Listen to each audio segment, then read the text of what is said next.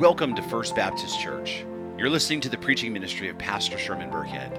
Please check us out on the internet at fbcboron.org.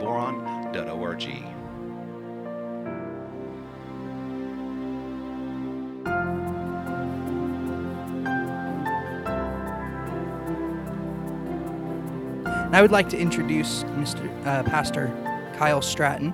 Kyle grew up in Palmdale, California, and despite growing up in a Christian home, he wasn't saved until he was 18 years old. He attended college at the Master's University and graduated with a bachelor's degree in history in 2016. He was then hired as a pastoral intern at his home church, Berean Fellowship Church, under the leadership of Daryl Sparks. Kyle became a full-time teaching pastor in 2021. Kyle recently completed his Master of Divinity from the Southern Baptist Theological Seminary. He is married to Tiffany, and the two of them are fostering to adopt their son, who moved in with them in 2020. Kyle enjoys reading and preaching God's Word, fellowshipping with his people, the beach, reading, music, and fantasy football. Now, here is what Pastor Sherman has to say about Kyle. Kyle is also a very good friend and colleague. He is bright, committed to the gospel, the Word of God, and truly loved God's people. Also, his friendship has been a huge encouragement to Pastor Sherman, especially these last few years, and I'm honored to have him in this pulpit. Please help me give a warm FBC Boron welcome to Pastor Kyle Stratton.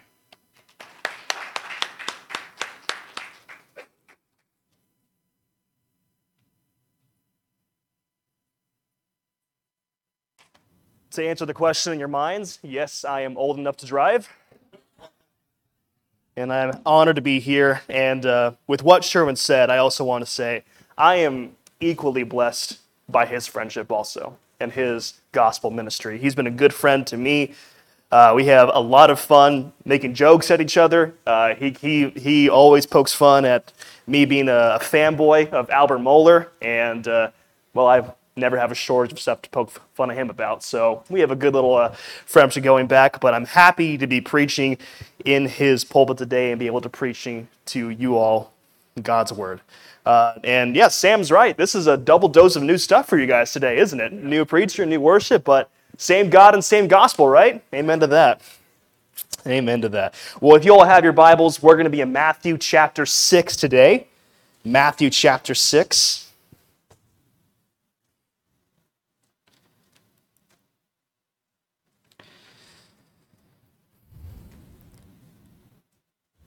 And we will be in verses 19 through 34. Now, when I told Sherman my passage earlier in the week, he pointed out to me that I'm going to be doing things a little bit differently because, as you know, Pastor Sherman's a very thorough and good teacher, which means he goes through his sermons about 4 verses at a time every time he comes here on a Sunday. So hopefully, I'm not overwhelming you all with 16 verses. We're not going to be here all day. We're going to have a good time of reading this word here. I don't know if you all usually stand when you read the word, but this is what I do with my own church, so maybe let's try something different. If you all don't mind standing, if you're willing and able, we'll read through God's word here. This is what the everlasting and true Word of God says. Do not lay up for yourselves treasures on earth, where moth and rust destroy, and where thieves break in and steal. But lay up for yourselves treasures in heaven, where neither moth nor rust destroys, and where thieves do not break in and steal. For where your treasure is, there your heart will be also. The eye is the lamp of the body. So if your eye is healthy, your whole body will be full of light. But if your eye is bad, your whole body will be full of darkness. If then the light in you is darkness, how great is the darkness? No one can serve 2 masters, for either he will hate the one and love the other, or he will be devoted to the one and despise the other. You cannot serve God and money. Therefore, I tell you, do not be anxious about your life, what you will eat or what you will drink, nor about your body, what you will put on. Is not life more than food and the body more than clothing? Look at the birds of the air. They neither sow nor reap nor gather into barns, and yet your heavenly Father feeds them. Are you not of more value than they? And which of you, by being anxious, can add a single hour to his span of life? And why are you anxious about clothing? Consider the lilies of the field, how they grow. They neither toil nor spin, and yet I tell you, even Solomon in all of his glory was not arrayed like one of these. But if God so clothes the grass of the field, which today is alive and tomorrow is thrown into the oven, will he not much more clothe you, O you of little faith? Therefore, do not be anxious, saying, what shall we eat? Or what shall we drink? Or what shall we wear?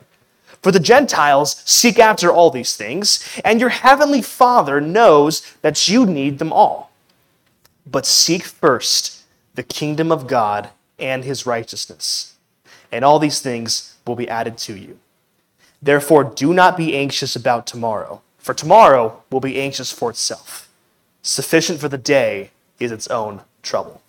And Father, we thank you for your Son. We thank you for the words he spoke and the truth he has given to us. I pray we would hear his message, and I pray, Lord, that our lives and our hearts would change in light of what he has said. Thank you for your grace, and thank you for your truth. It is in your Son's name I pray these things. Amen. Amen. You all may have a seat.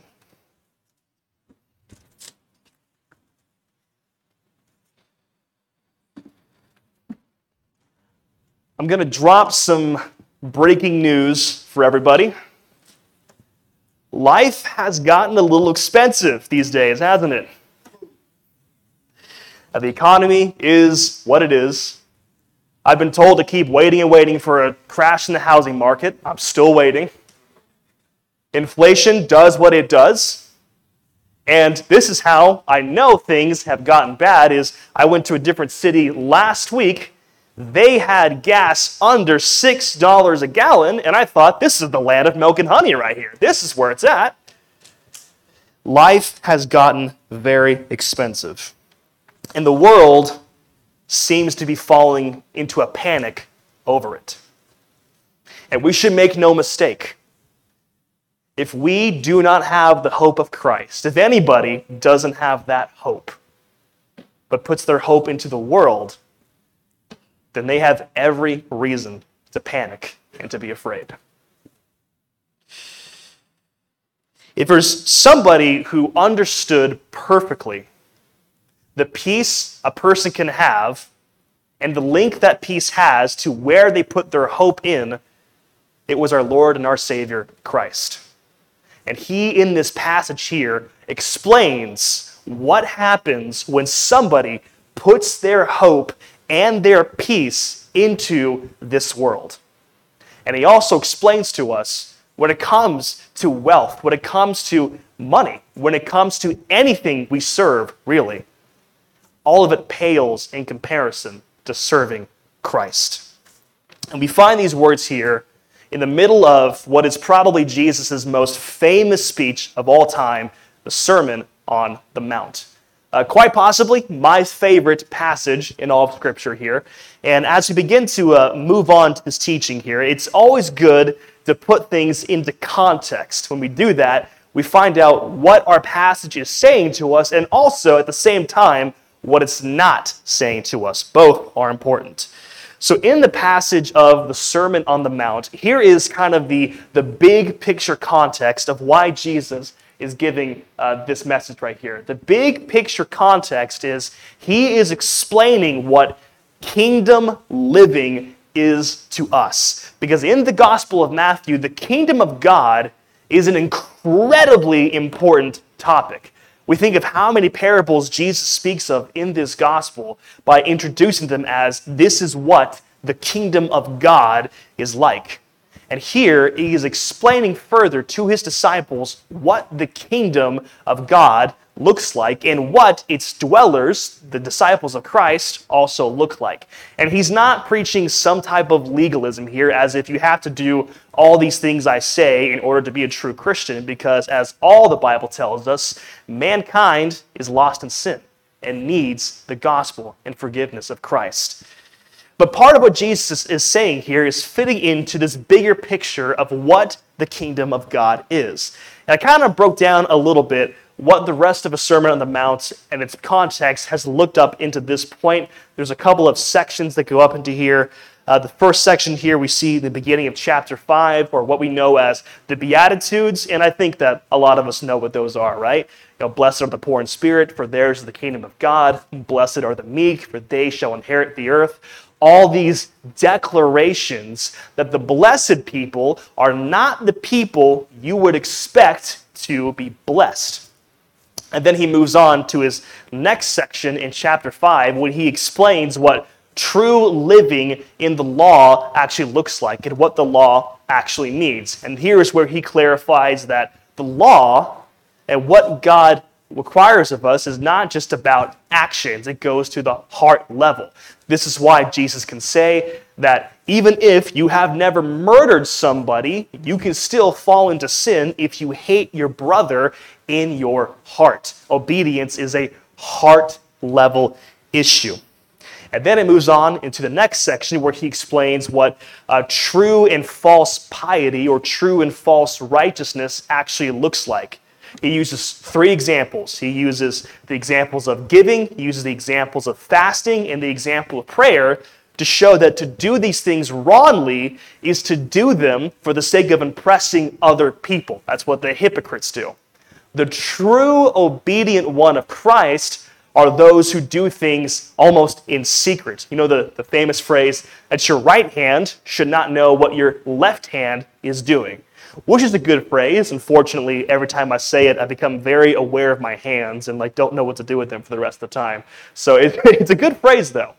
And in our context, Jesus is now speaking about the kingdom heart, the heart of the person who is a follower of Christ and what it looks like. And isn't it fitting that the first thing he talks about when he speaks about the kingdom heart is how the heart interacts with money, with wealth.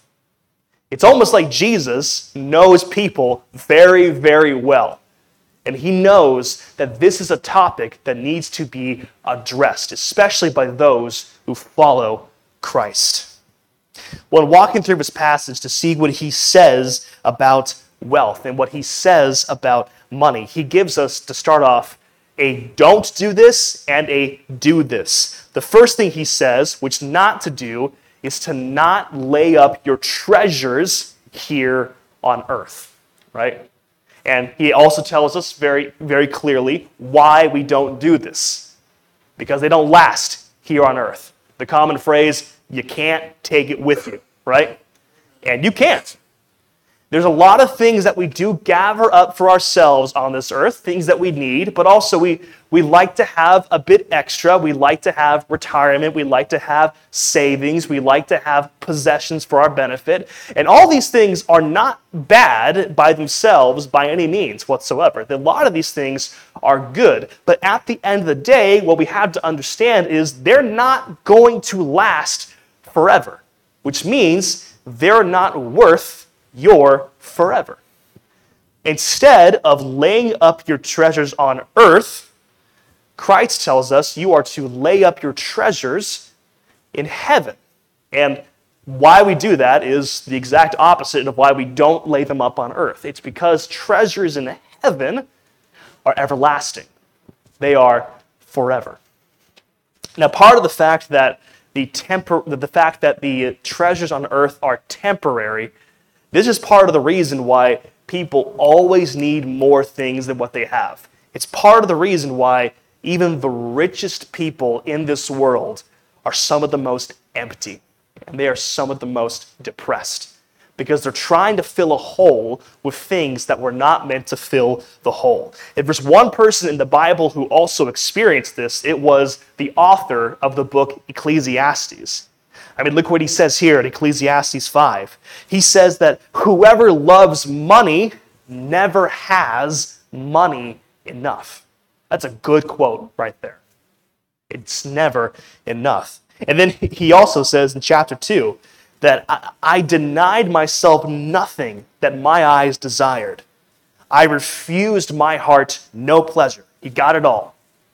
And yet when I surveyed all that I had toiled to achieve, everything was meaningless.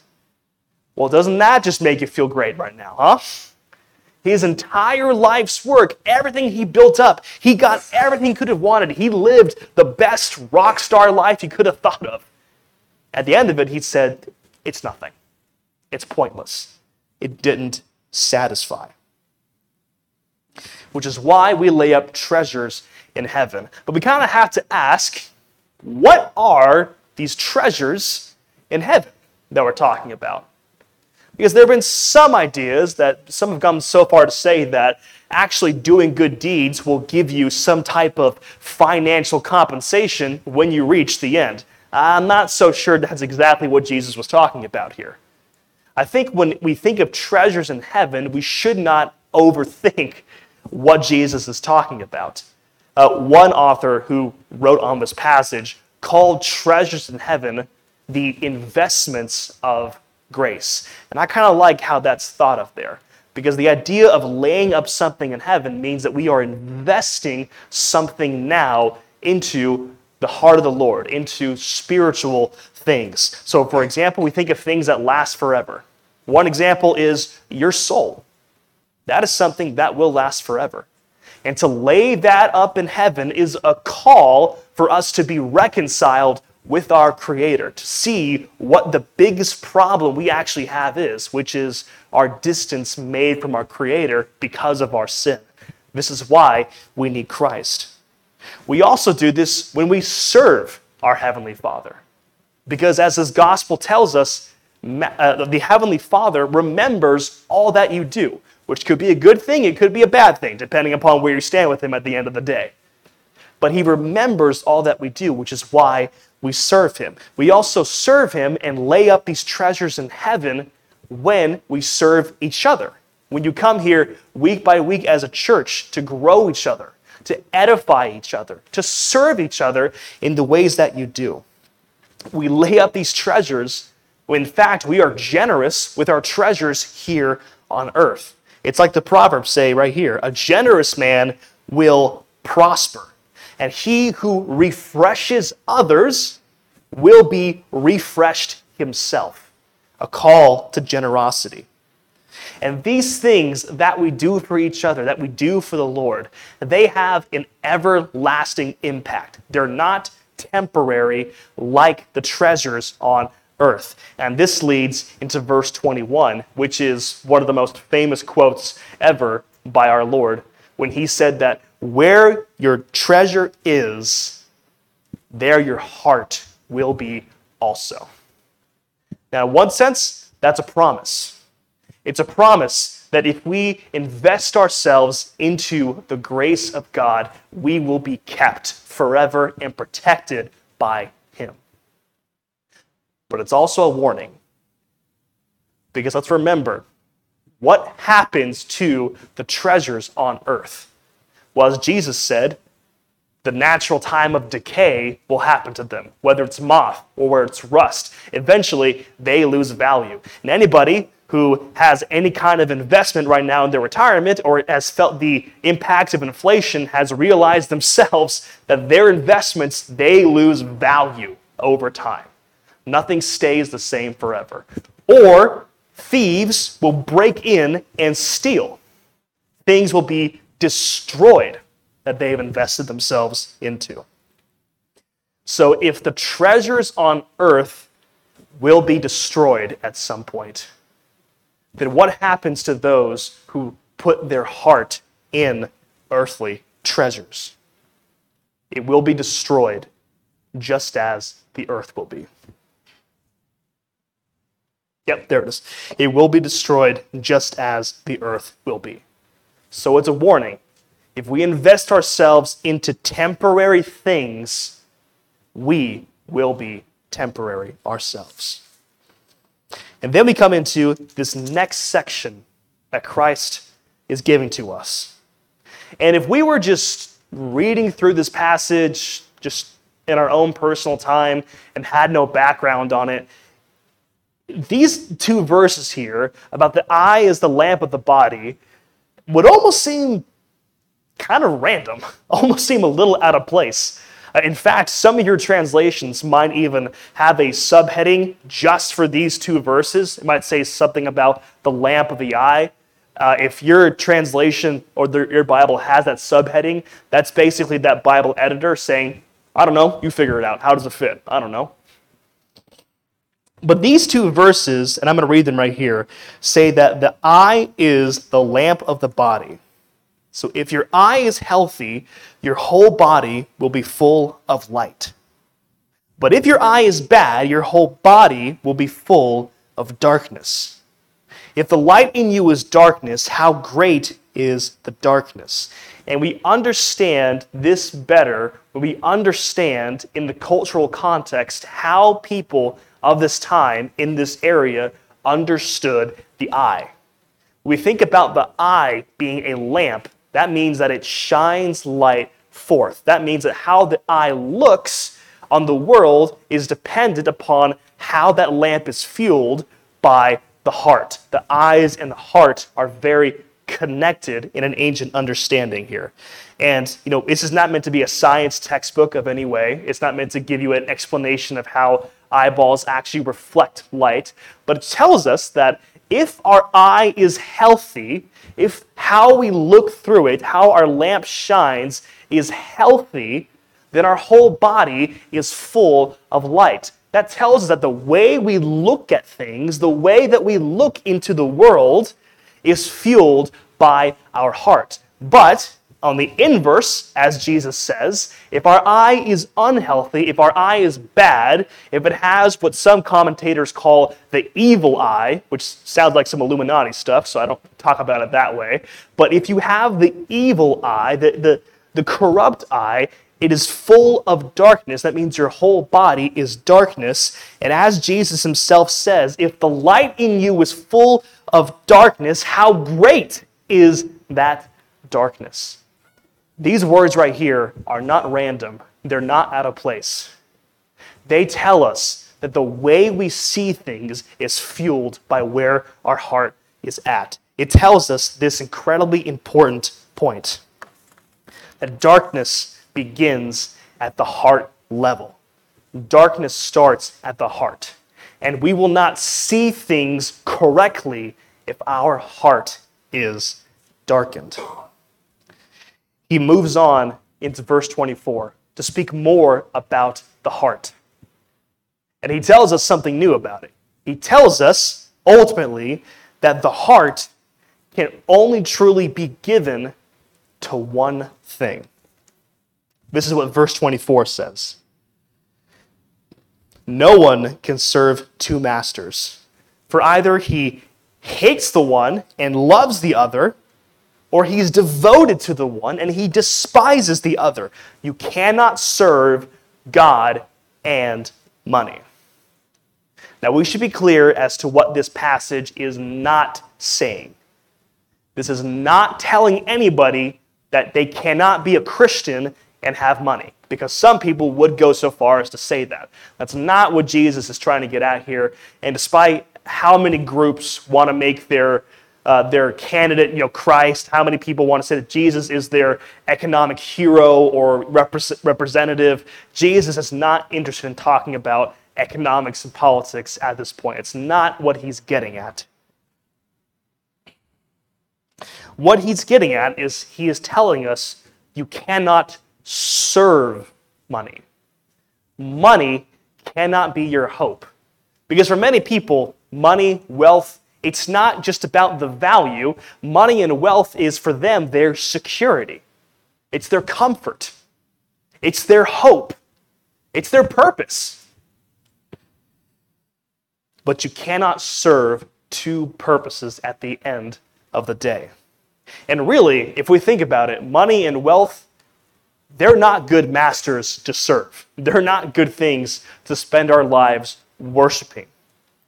I think of in the Old Testament when the prophet Isaiah spoke about the foolishness of idolatry. He used the example of somebody who went into a forest, right? He cuts down a tree. He takes half of this tree and he uses it to give him the basic necessities for life. He builds his home. He uses it to cook his breakfast. He uses it to fix up his place. And then he takes the other half of this tree, he fashions an idol for himself, and he worships it. And we can't help but see just the irony of what he's doing there.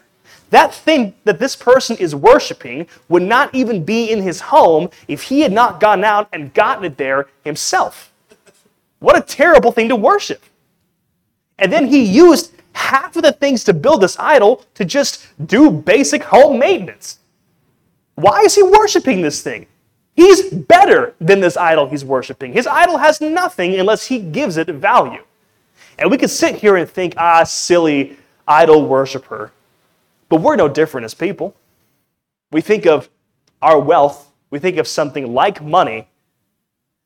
That does not have value unless we as people, as societies, give it value. The things that we worship are completely dependent upon us as people to give them purpose. The things we worship, basically, are not better than us. Money and wealth should be a servant to us, not something that we serve ourselves. And ultimately, we use these things to serve the greatest master of all time, which is, of course, the Lord Jesus Christ. And we can't serve both at the end of the day, but many people try to. There's actually a living example of somebody who tried to do this from the story of Christ. We think of the person who is known in the Gospels just as the rich young ruler. This is a guy who comes to Christ, and he's making his case for himself. He wants to be a follower of Christ. He tells Christ, I have followed all the commandments most of my life, which as a reader, that's when I say, yeah, sure, bud. Okay, for sure. But he makes his case that I am a servant of Christ. I'm a servant of the Lord. I've done things perfectly my life. Now, Jesus, he's not fooled for a second by who this guy is. He knows his heart.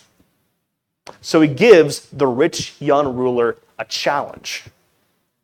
He tells this man that, okay, you want to be my servant. Here's what you got to do. Sell your possessions. Give them to the poor and needy. And what does the ruler do after that? He walks away. He walks away defeated and sad because he knows he can't do it.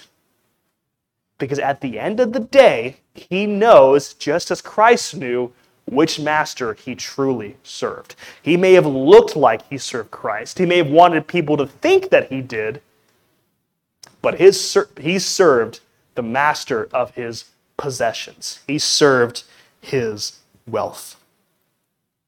And there are many people today, and I have fallen to this sin myself, who serve money, not God, without them even knowing, really, that they do. So how can we know? How can we know if we are serving the right master or not? I think a good thing to think about where our heart is at and where we can know if we are falling into serving money is if our heart goes where our wealth goes. Kind of a rephrasing of what Jesus has already said, that where your treasure is, that's where your heart will be. And we think about our wealth. Think about our treasures on earth that we have. Eventually, as Jesus has said, either the slow process of decay and time will take over it, or something will destroy it, a thief will break in and steal it, whatever that may mean. When that happens, and it will happen to everybody if it has not already happened, what is our heart when that happens? Right? There's an understandable grief, an understandable disappointment when our treasures on earth don't pan out the way we expected them to.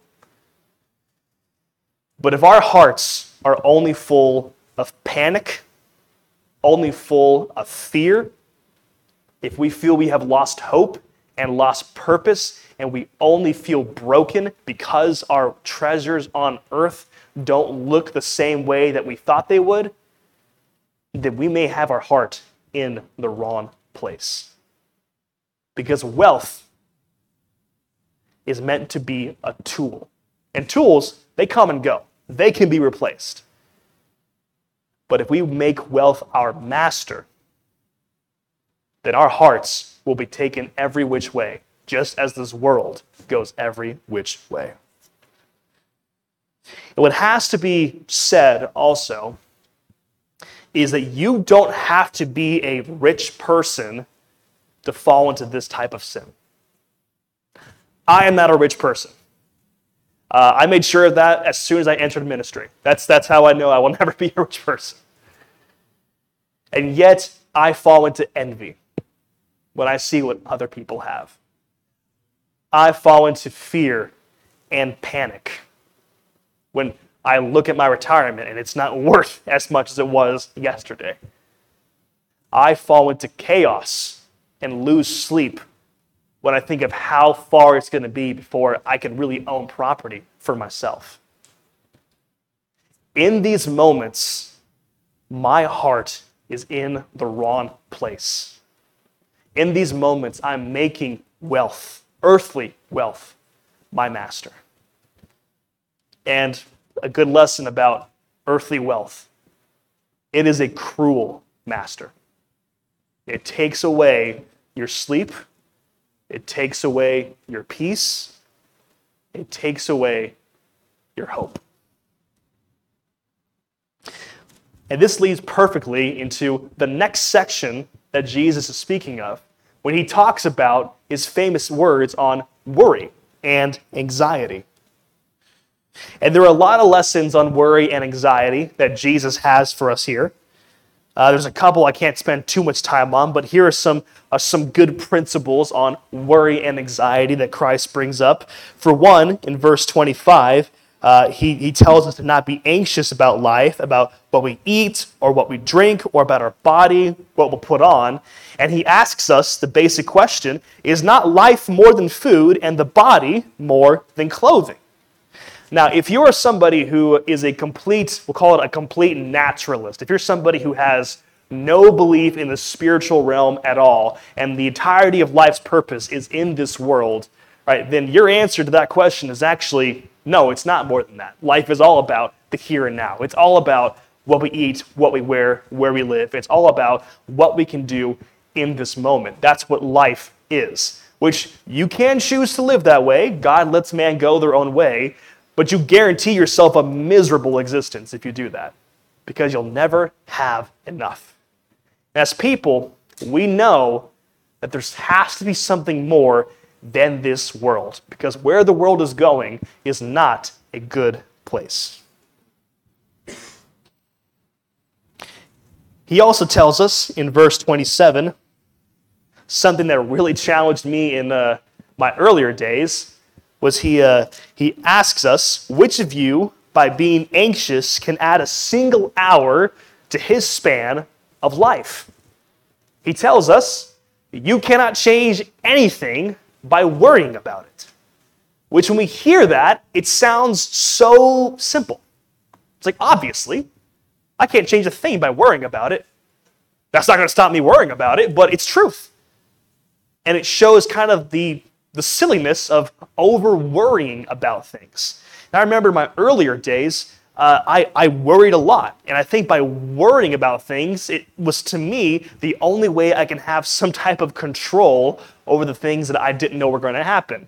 Whether I was going to go to school or not, where I was going to work. I thought by worrying about these things, I can maintain some type of control over my future.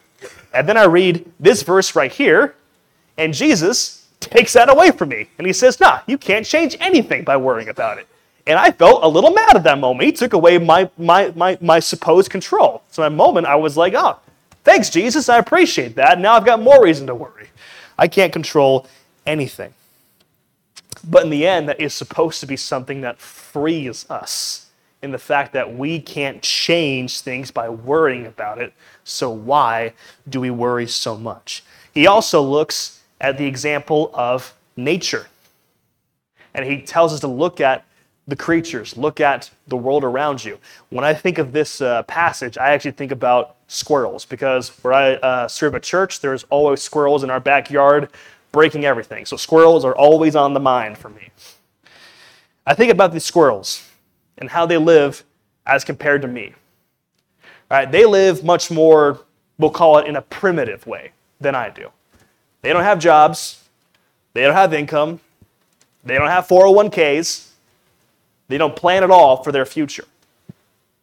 And yet, despite all that, that squirrel is going to be taken care of the next day and will have a way to survive, because it always gets what it needs to come back.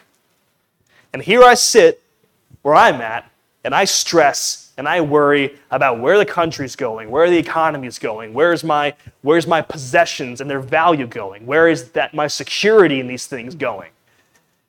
And I look at these squirrels, and they live so opposite of me, yet they're always taken care of. Sometimes it makes me a little mad at them that they don't have all the stress of having to plan things out. But I'm sure even a 4-year-old could come and tell me that I am more valuable to my Heavenly Father than a stupid squirrel is. So why don't I live like it? Why do I always live in fear? If Jesus tells me that my Father knows what I need, and just as He always cares for the things that we see, He will care for His beloved people. But I think the most important thing that Jesus says about anxiety, I'm going to go back to verse 25 for this, to see the first word of verse 25, where it says, at least for my translation, it says, therefore. Now, if we have a therefore, that means that what is being said right now is true because of what has been said right before it, right? In understanding Scripture, sometimes we like to ask the question, what's the therefore, therefore? Clever, right? I didn't think of it, but I wish I did. What's the therefore, therefore? So we go back to before the section on worry and anxiety, we see what Jesus has been talking about. He's been telling us that your heart must be in heaven, not on earth. He tells us that if your heart is filled with darkness and not light, you will only see things in darkness and not light. He has told us that your heart can only belong to one master. It can't belong to multiple things. And now we have a therefore when he tells us about not worrying, which means that for worry and for anxiety, at the end of the day, these are heart issues.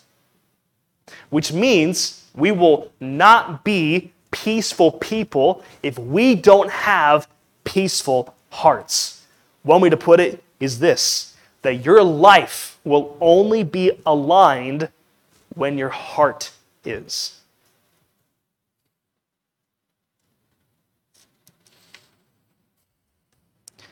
So we think about what happens if our heart is not aligned with God. If our heart, if our hopes, if our dreams are all about things in this world, then we got some bad news, because this world is chaos. This world is darkness. And if our heart is not aligned with God, we are at the mercy of our fears. And what a terrible thing to be at the mercy of. I don't know about you all. I don't like living in fear. I don't like living in anxiety and worry.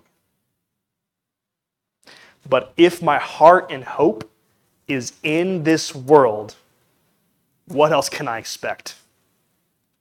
This world is corrupted by sin. It does not give us a promise of peace, no matter what it might tell us. But if our hearts are aligned with God, then we are at the mercy of His care. Now that's a much better thing to be at the mercy of.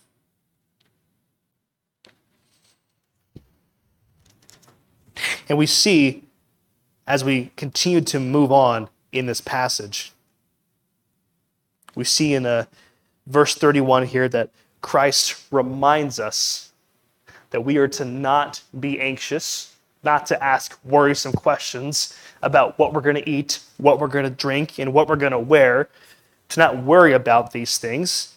But it's not because that these questions are stupid questions, right? These are important questions. These are things about our survival. We do need food. We do need shelter. We do need clothes to wear.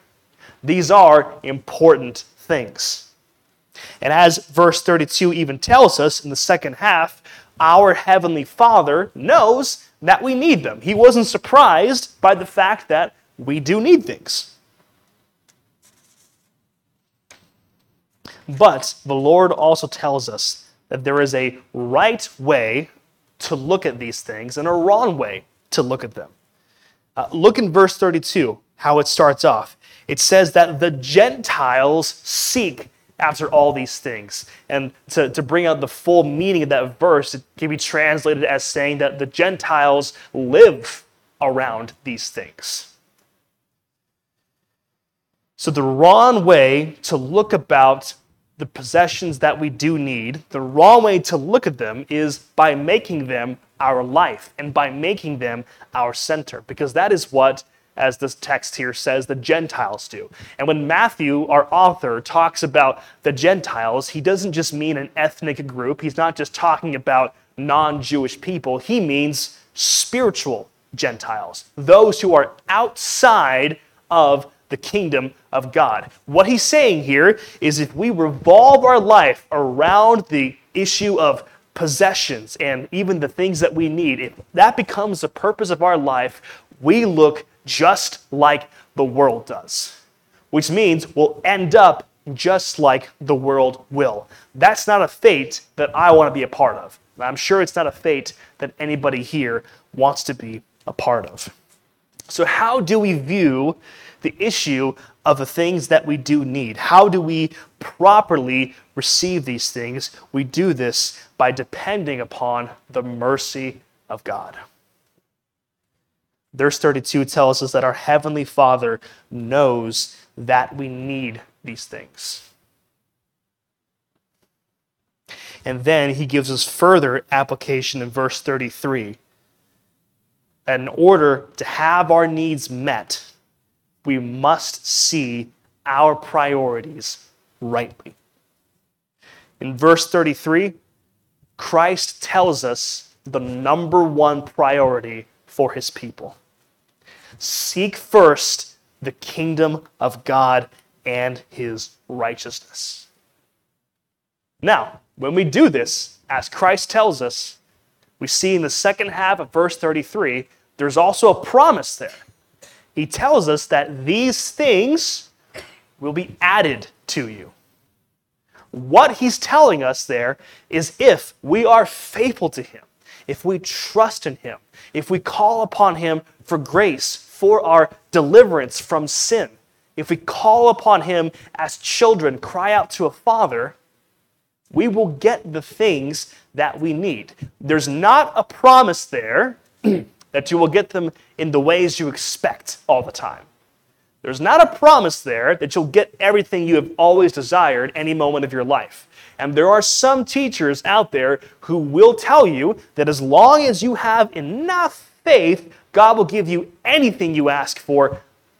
I'm going to be very bold up here. That's just foolishness. That's just wrong. If that's the case, then the disciples and the apostles got gypped because their lives were difficult. They were hard. I'm sure at many times they didn't want to be persecuted and on the run and imprisoned, but they were because they served the Lord. They did not serve themselves. And I don't know about you all, but when I look back on my life, even the many times that I have personally doubted God and his provision, He's always shown me that He's always given me everything that I need. He's always been so good. He's not always done everything I've always demanded, but that's probably for the best. He's always given me a family. He's always given me a place to live. He's given me the things that I need to eat, the things that I need to shelter myself. God is good. Amen? He is good, and He always has been. So why do we doubt Him today? Our hearts are still filled with worry because we still are challenged with the fact that we have a little bit of ourselves that still wants to serve this earth. But luckily, God is a forgiving God. He is not a cruel master like this world is. He is a forgiving master. So we think about the fact that if we are called to seek the kingdom of God and His righteousness, and the fact that God will care for us along the way, Jesus comes to verse 34 to give us our final application. And He says there, therefore, don't be anxious about tomorrow, for tomorrow will be anxious for itself. Sufficient for the day is its own trouble. Well, that's one way of putting it, huh? And out of context, that verse can almost sound a bit cynical, almost sound a bit hopeless. Like, don't worry about today. You got a whole bunch of problems tomorrow. And you got problems today, too. So just think about today, one at a time, right? That does not always give me the immediate peace that I'm looking for. But I think also what this verse is telling us is that we spend so much time to worry about tomorrow, we neglect the fact that there are opportunities to seek God's kingdom today. In fact, to put it in a simpler way, the application point is don't think about tomorrow, right? Serve God today.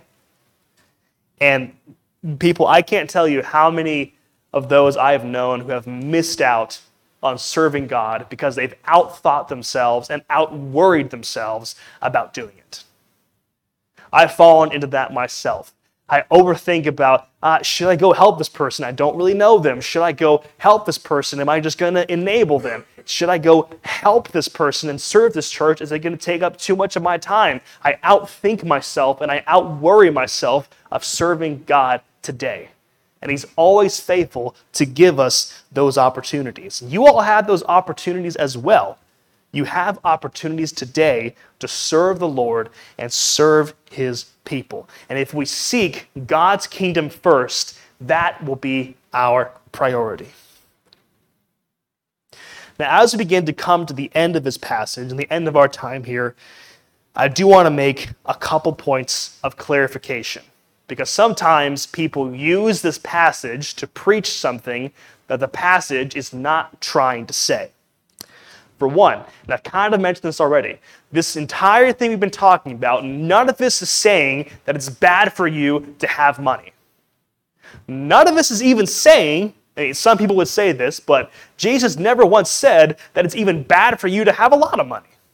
That's not the point at all of what Jesus is saying. Some of the greatest people God has used for His kingdom have been very wealthy people. What He's telling us is we cannot serve wealth. If we do, we put ourselves in the hands of a very cruel master. This passage is also not trying to say that you should never make plans of any kind for the future. And I've heard people try to say that this is telling us we can't ever make plans for tomorrow. That's not the case here. For some, actually making plans helps the worry to go down a bit about the future, which is a good thing. What he is telling us is that our plans cannot be what we worship. Because, as anybody who has lived long enough can tell you, every time somebody makes a plan, God laughs at it, right? Because things will always change. Our plans are not set in stone. What we expect has to be able to be changed as the way that God works out our lives. This passage is also not meant to be completely dismissive of worry and anxiety, right? I've heard some people preach this passage, and basically they tell the people they're preaching to that the cure to anxiety is to take 2 doses of get the heck over it and then sleep in the morning. That's not the case we see here. Our Heavenly Father knows we need the things that we need. But what He's telling us is that we cannot ever hope to solve our worry and our anxiety by planning things. He's telling us that our worry should drive us back to the seat of grace where Christ is, because there we find a Savior who is willing to help in time of need. What also should be clear from here is that money and wealth, it's the one that Jesus talks about here because He knows it's a very common idol. But it's not the only idol, not the only false master that exists. Right? For many people, they have other idols. Some idols might be acceptance, to be liked by people, the fear of man. Some idols might be success, just being good at things. Some idols might be knowledge. But if anybody has those idols, if anybody has those things as their life's purpose, then I encourage them to read the Ecclesiastes book, find out what the man who had all these things has to say about them, and you'll feel a lot worse about all of your idols at the end of it, because this man had everything, and he said, it's all pointless. It's all temporary. It all gets destroyed. False idols are false for a reason.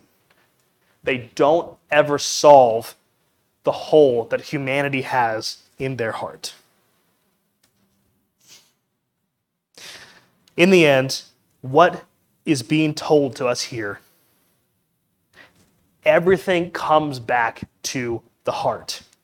In the end, peace, faith, anxiety, wealth, serving God, honoring God, they're all heart issues.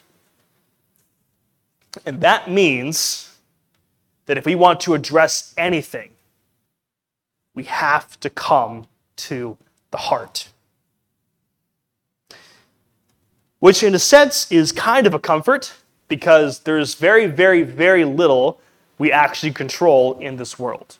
But if there's something that we do have some semblance of control over, it's where we place our hope in. But we have to ask the question, who here can change their entire heart by themselves? The answer is nobody. Nobody can completely change their heart.